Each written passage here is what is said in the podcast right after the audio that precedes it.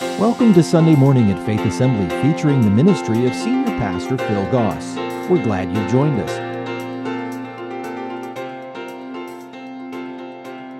Well, it's been said that people only change when there are no options left.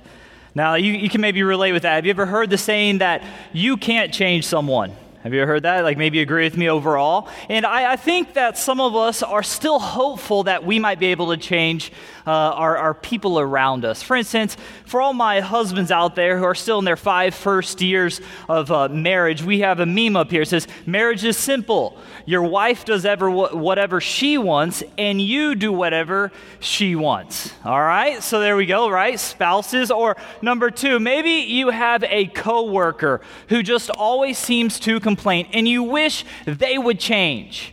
This is the face you make. My face when a coworker complains having to do their job, right? Have you been there before where you have some of those individuals who complain? Or then we have this one, and this is a, our Steve Harvey right here. When those political memes are funny, but then you remember this is the state of our country.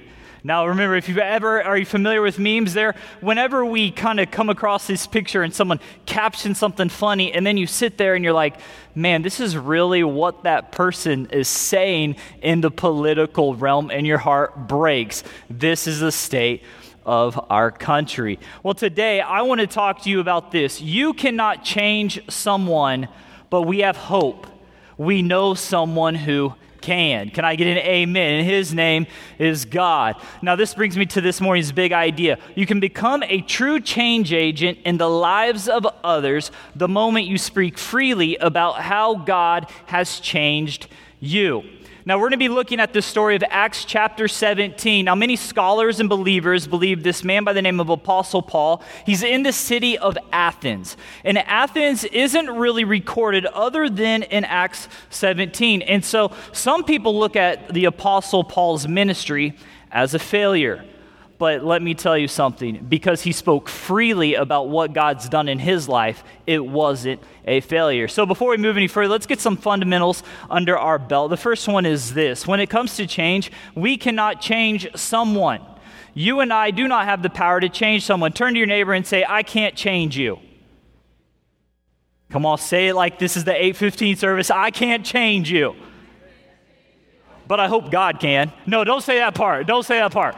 No, there we go. So, hey, when it comes to this, if you, I love what Woodrow Wilson said, if you want to make enemies, try to change something or someone. It's not in our power to change people. In fact, real change comes from 2 Corinthians 5:17. The apostle Paul is highlighting this.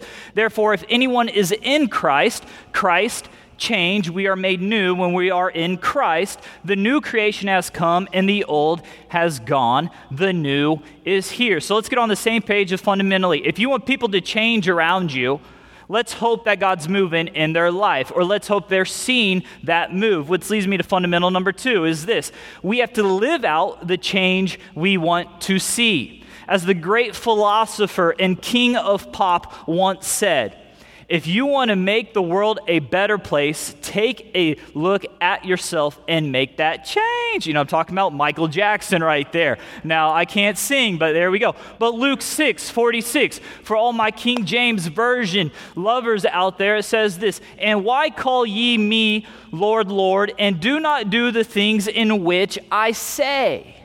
In other words, Jesus is talking to a crowd of people saying, You're calling me Lord, but you're not living out the what I'm teaching you. Now, for instance, it's been this. I, I, love this saying. I picked up this quote at one point. It says this For some of us in this place, you are the only Bible that someone will read. Capture that. The way you live out, the way, the, the, the way you're uh, living your life, leading your life, you are the only Bible someone will read. I think as believers and followers of Christ, we all have to take that to heart. So, no matter where you're at, if you're joining us online, we want to say welcome. We want to say thank you. And if you're in this place, I want to encourage you. You can lead with change by being a change agent, not focusing on how other people can change. That leads me to this morning's hang up when it comes to this. See, we want to tell others how to change over being used by God to help someone change. I call this the megaphone Christianity clause, right? Like we want to take up that imaginary megaphone and we want to yell and we want to speak and we want to declare and we want to preach how someone should change and how and tell them how they need to change. Can you imagine Jesus, right? If Jesus showed up with uh, his disciples and spoke a 30 minute message just on Sundays, and said, hey, this is how you need to change it, and expect these men, these 12 apostles, to go and start this radical movement, I don't think it would have been very effective. Jesus came down, he lived life with those individuals, with those disciples. He called them from what they were doing to something new. I think a lot of times we get, get on social media and we, we declare our thoughts, we, we type our thoughts, and we want people to hear and understand and then change. God's approach sent his one and only Son to come alongside us, be used by him, and, and, and walk and live life together. So, today we're going to be talking about this man by the name of the Apostle Paul, but I want to show you this map so you can get some context to where we're at. Because it's important. Anytime we look at the Word of God, we have to understand the big 30,000 foot view of how this fits into the Christ narrative. So we have the Apostle Paul. We're picking up here in Acts uh, 17 and, se- and 16 and 17. And right now he is in Thessalonica, or that's where we're coming from. Thessalonica. Now, this is a great metropolis, booming area, about 200,000 people. The Apostle Paul in Acts 16, he gets this vision. I, by this man, basically, he's sleeping, and, and then someone's telling him, hey, you need to go to, in other words, Eastern Europe. And this is when Paul brings the message of God to and the resurrection of God to Europe. And so he goes to Thessalonica because they have a great uh, devout Jewish population. So the plan was always go to the Jews and then the Gentiles. So Paul shows up and he's at Thessalonica and he's speaking to these uh, religious leaders, these Jewish individuals, and they are not liking it. They're frustrated, they're mad, and they drive them out of town. Riots are incited. In fact, who Paul was staying with in Acts chapter 16, his name's Jason, or earlier in Acts chapter 17, excuse me, his name's Jason. He actually gets arrested and has to post bond. So then Paul goes from Thessalonica to the city of Berea. Now, Berea, the Jews are known as noble Jews, meaning both parties, whenever they heard something that was maybe questionable in the scriptures, in the Torah, they would come to the table and they and, and Paul would talk to them about his new approach, in, in other words, the resurrection of Jesus Christ. And then these Jewish men who are nobles would say, okay, well, let us test that for ourselves. Let us comb through scriptures and see how we line up with you. So, in other words, they were very uh, uh, noble, they were very hospitable, they were nice, they understood, they didn't want to kill Paul.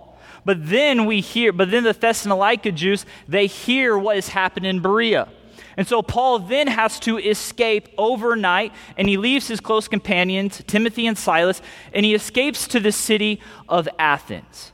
And that's where we find our story at the narrative. So Paul, he goes to Athens and he is teaching in the synagogues, and people are liking what, he, what he's saying.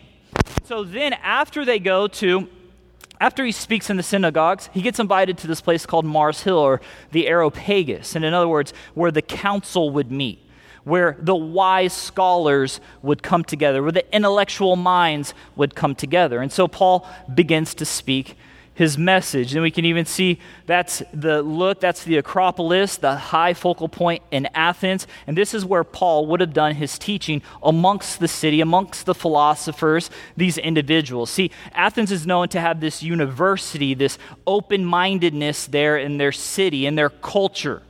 So when they hear Paul speak, they invite him. We want to hear more.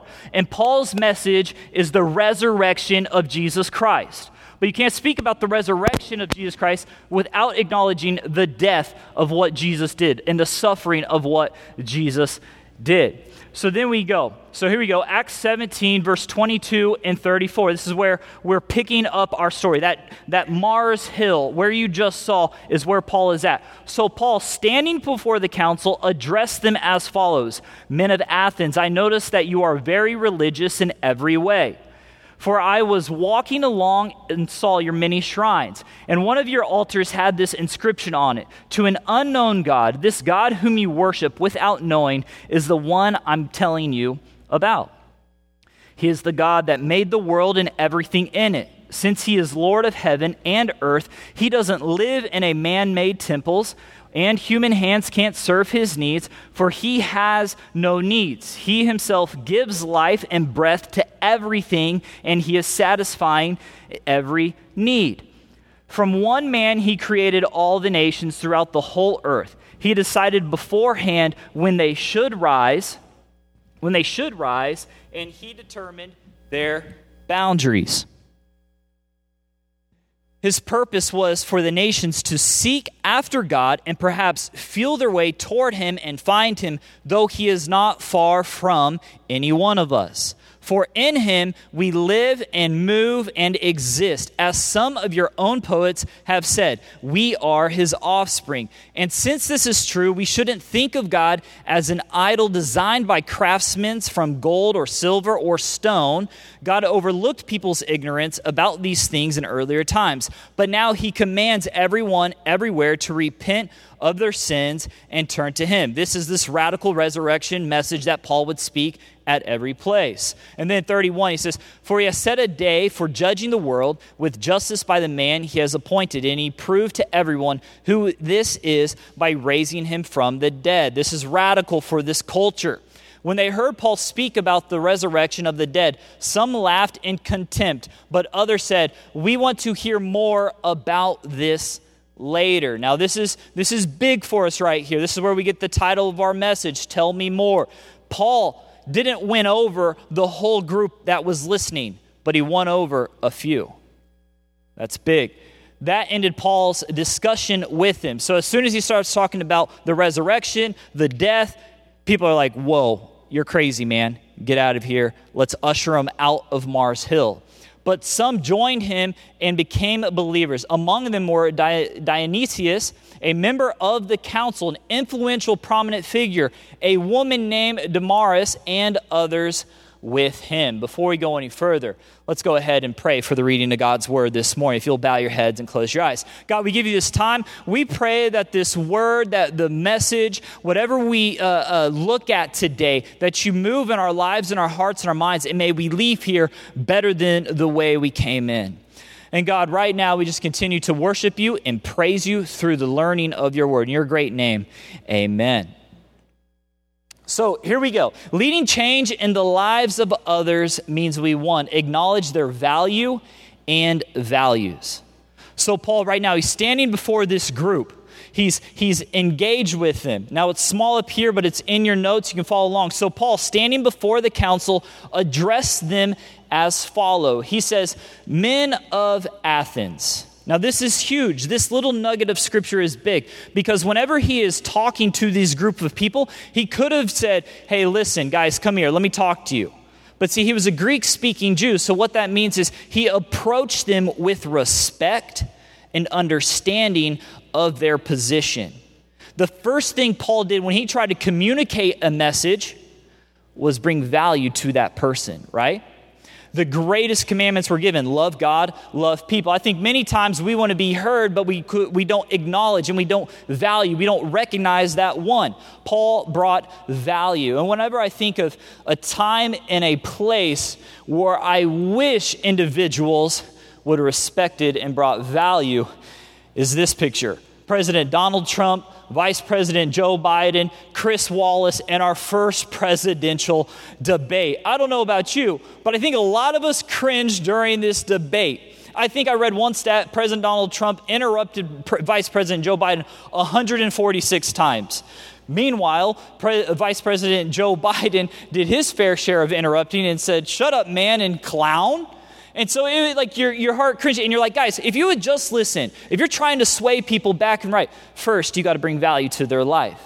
Secondly, Paul is saying this. He, he goes this, and I, he continues I notice that you are very religious in every way.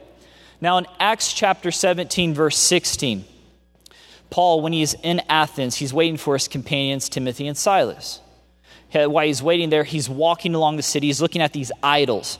The Athenians had this great expression of religious, of religion value. So they, they, if you could argue a good argument for a god, they would probably say, okay, you can resurrect an idol of him right here. You can, or erect an idol of him right here. So Paul is walking along the city as he's waiting for his friends and his companions. And it says in Acts 17, 16, that his spirit is distressed. It's turned upside down. He's frustrated. See, he was a devout Jew growing up. Like he was a part of the first stoning of the, of the Christian martyr Stephen. And so whenever idolatry got in the mix, Paul's heart broke. But you know what Paul does? He doesn't say, hey, what you're doing these idols that are found in your city, they're wrong. I don't like them. You have it all backwards. Paul doesn't say that. He recognizes that they're religious. He comes from an angle subtly saying, Hey, you know what? I, I see that you are, are, are pulled a certain way, and I want to continue to talk about that. I don't want to condemn you for that. I want to talk to you about that. So he goes, I notice that you are very religious in every way. He's recognizing what they value if you want to break through, if you want to lead change in lives of if you want God to work through you in your communities, in your schools, at your job, whatever case that might be, you got to recognize that God's going to work through you, but you got to recognize where people are at. For I was walking along, I saw your many shrines. You could have saw, I saw your terrible idols, but he doesn't and one of your altars had this inscription on it to the unknown God. Now, I believe in our theology, and we're not going to take time right now to really dive in, but I believe God's planted a seed in each every one of us. I think even Psalms backs this up. In 19, verse 1 through 4 says this The heavens proclaim the glory of God, the skies display his craftsmanship.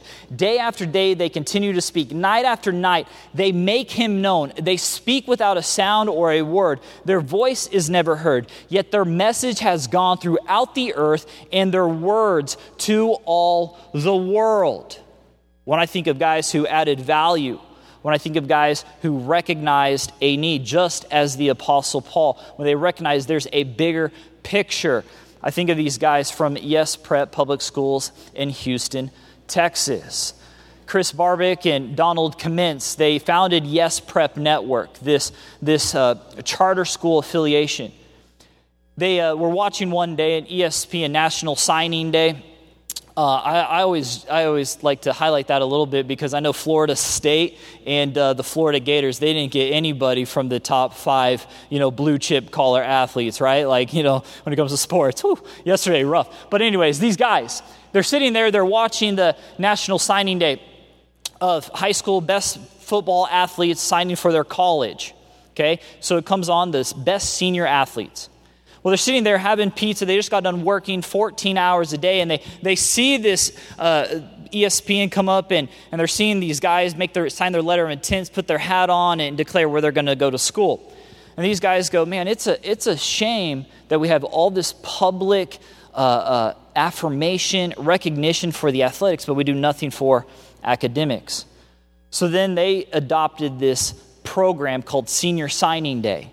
So, in senior signing day, what they were doing, they were uh, primarily in low income areas. They would uh, have their seniors that would graduate at the top, or they would have their seniors graduating that, that year come up to a stage in a room like this and declare where they were going to sign and go to school the next year. Now, some of us might be thinking it's not a big deal. A lot of us uh, go to college maybe athletics, maybe academics, whatever the case might be. But what is significant is most of these students never even graduated high school. Or, or, most of their families never graduated high school. So then, when it came to Yes Prep, the first year they did it, they had 17 graduating seniors. 450 people came from the community. By 2010, they had over 5,000 some people attend, over 126 graduating seniors declare where they're going to go to school. And this is monumental because 90% of those students in 2010 were the first people to ever go to college and graduate high school. Huge, phenomenal. Look it up. They acknowledge value and what someone else valued. Paul, he understood that. He does that. When we continue, we see this leading change in the lives of others is this we too generate curiosity about the only hope. He is the God who made the world and everything in it. So he's the divine creator. since he is the Lord of heaven and earth. He doesn't live in man made temples. He is bigger than anything we can create. And human hands can't serve him for his need, for he has no needs. He is self sufficient, independent. He himself gives life and breath to everything, and he satisfies every need. From one man, he created all nations throughout the whole earth. He had decided beforehand when they should rise and fall, and he determined their boundaries. See, this is huge right here because Paul's generating this curiosity. When we talk about this unknown God that Paul's referring to, it, it, was thought about in Athenian culture that it was the least important, the least powerful God out of all that they had. But Paul's saying, no, no, no, hold the phone, stop. I want to talk to you about the divine creator, the biggest, the most majestic being that we can't even really comprehend.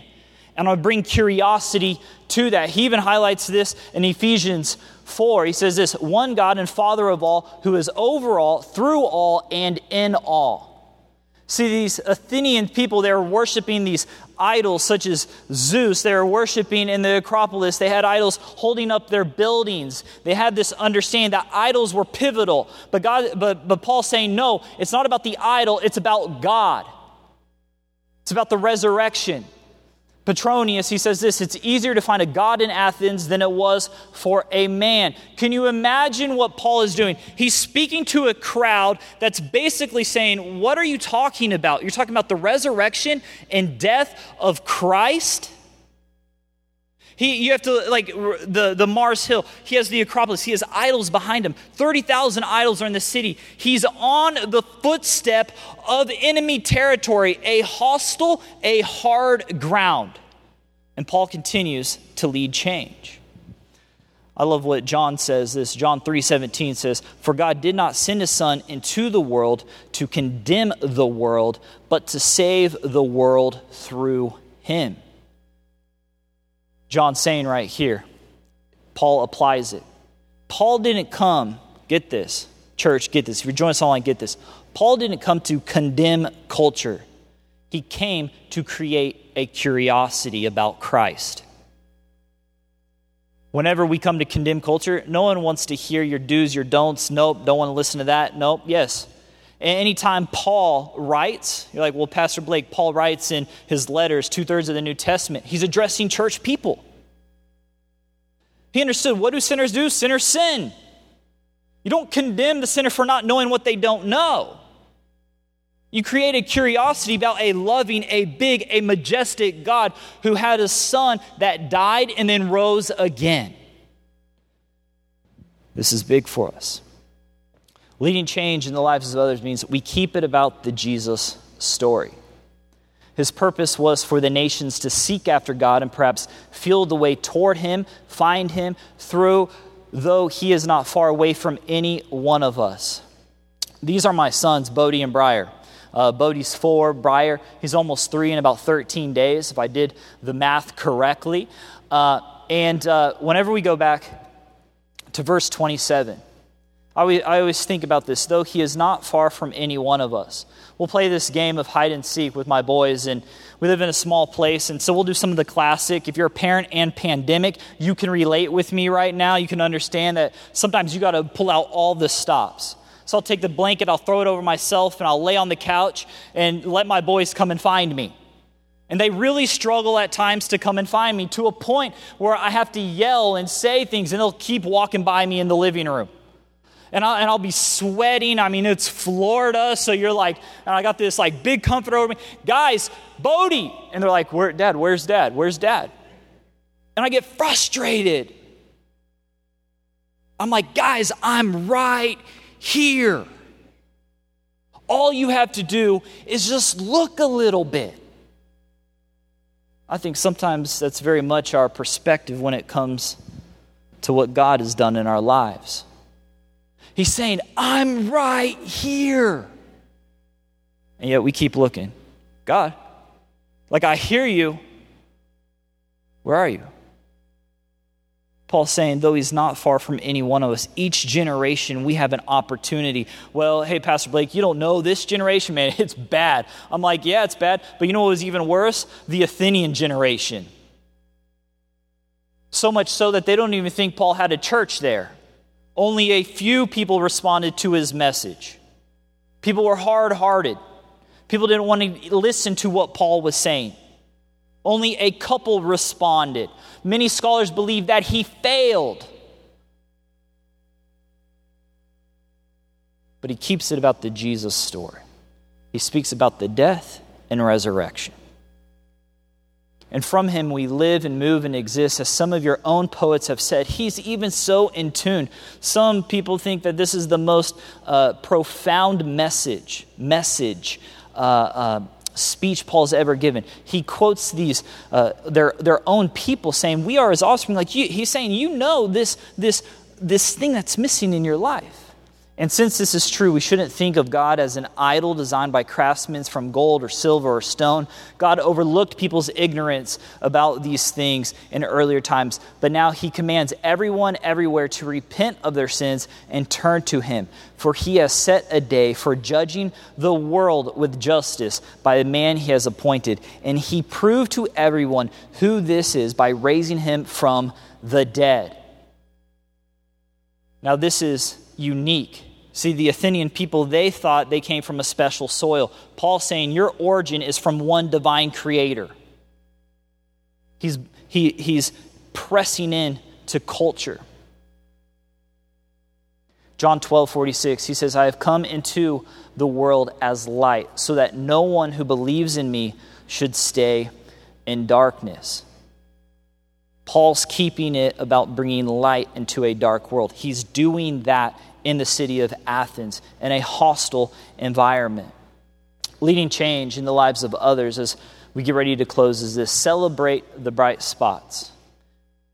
Many times when we think about this idea of change, we think we have to have things that are tangible. We think that we have the certain measuring sticks, moments that, oh, they didn't change because that didn't work for me. Did you know, I mentioned this last point, that Paul is considered failing in Athens? In fact, many people believe because Paul was driven out of Thessalonica, is driven out of Berea, that he shouldn't have ever been in Athens, but he had to catch a boat overnight and sail to the city of Athens. Athens wasn't on the map, but he makes it a part of the story, and he does what he does best. And he speaks about the resurrection and death of Christ, saying that there's this one true Savior.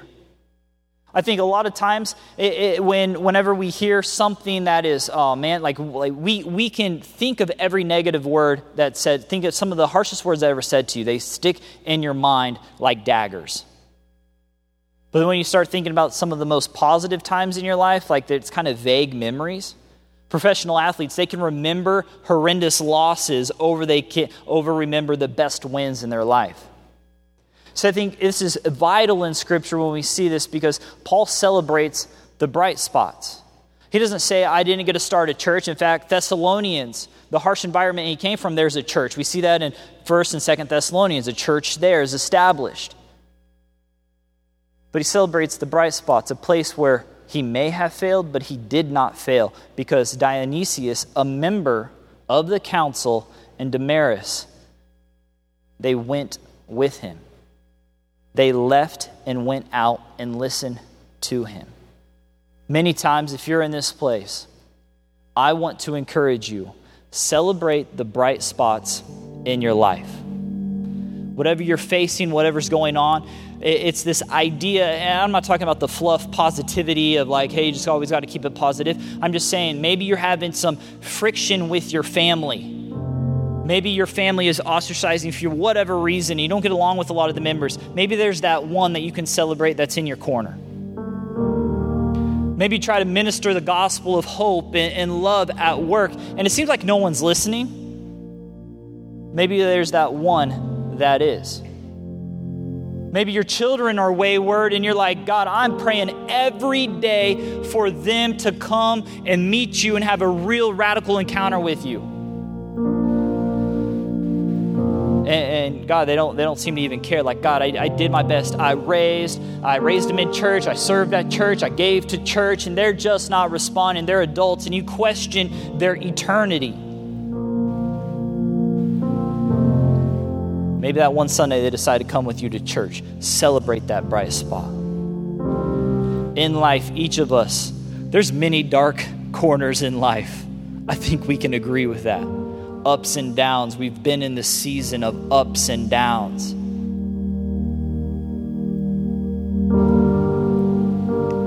In all seriousness, people thought Paul failed. When I read this scripture, I say, Paul won. He kept it about the one. There's people who are, are leaving this church or outside of this church, who are in our communities, who are in our schools, and we just kind of give up at times. We say, you know what, it's, it's just, I'm tired. Like, God, this is a fallen and broken world. I'm tired. Celebrate the one life. Jesus speaks about these parables of the one, the one coin, the lost son. Speak, preach, teach, celebrate the one, celebrate the bright spot. A man who celebrated the bright spot was Jerry Stern, and he, he flipped this whole program of children in Vietnam. That's why we say, when we say, hey, push missions, I want to encourage you, give to missions because lives are changed. And Jerry Sternin, he was tasked with flipping the malnourishment of children in Vietnam. In six months, he was given this task to do. And he does it by celebrating what was going right in life. His story is pretty incredible. I encourage you to look it up. But today, when we're talking about leading change in this time of this political environment where things are charged, I want to encourage you if you're trying to bring someone on your side, your viewpoint, whatever the case might be, it's not about you changing them, but it's about Christ bringing a new creation in their life. You can become a true change agent in the lives of others the moment you speak freely about how God has changed you. And that's what we as a church, as followers of Jesus, need to own and need to hone in on. So this morning, no matter where you're at, no matter what you're going through, here's our hope. This is what we speak to you about is this is that we come to an understanding that God through Jesus is the one that brings life change. That's why I encourage you. If you don't have a relationship with God through Jesus, I want to encourage you. Fill out that communication card. I want to follow up with you personally. I want to say, hey, we want to walk alongside you. We want to be used by you. You have people in this church that want to be used by God to help you on your faith journey. Or maybe this week you're, you're saying, hey, Pastor Blake, I have a relationship, but maybe it needs to be this. This week you talk to someone about how God changed you and forget about what you wish changed. How has God changed you? Are you living it out? Are you pulling the Apostle Paul? That's our hope. That's our prayer. So this morning, I want to close in prayer. And our heart's for you, and I just want to encourage you no matter where you're at, no matter what you face, we celebrate a God who has conquered death through his son, Jesus Christ. The Apostle Paul spoke about it, we learned about it. Celebrate the bright spots, celebrate the times to come. Let's pray. God, we give you this time. We say thank you. We worship you. We praise you. We know that we can just give it and leave it all for you. God, no matter what we are perplexed with, no matter what we are confused, no matter what comes our way, may we just celebrate what you've done for each and every one of us. For those of us who are in this room right now, who are struggling, who are going through some uh, serious times, who don't maybe have a relationship with God, I pray that you move in their lives. I pray that you touch their hearts and their souls, and that they take that step of faith and say, Hey, I'm going to declare you the Lord of my life. I might not know what that means, but I want to step out. God, I pray right now that you help them put pen to paper and say, I want to fill out that communication card because I want to take that step. And God, for some of us who are maybe confused or going through some things when it comes to this how do I get people on my side approach in this environment, culture that we face right now. God, I'm praying right now that they focus on you, that they make it about you, that they celebrate you, and that they speak with others about how you change their life because you bring the change, God. We celebrate you this morning. In your great and holy name, all of us in this room said, Thank you for joining us for today's service. If you would like to talk with someone about what you've heard, please visit our website at faith.ag or call us at 239 543 2700. If you're in the Fort Myers area and don't already have a church home, you're invited to join us for Sunday morning at 8:15 and 10:45 a.m. Faith Assembly is located at 7101 Bayshore Road. Join us again next week for Sunday morning. Faith Assembly Sunday Morning is a production of Faith Assembly Media Tech, North Fort Myers, Florida.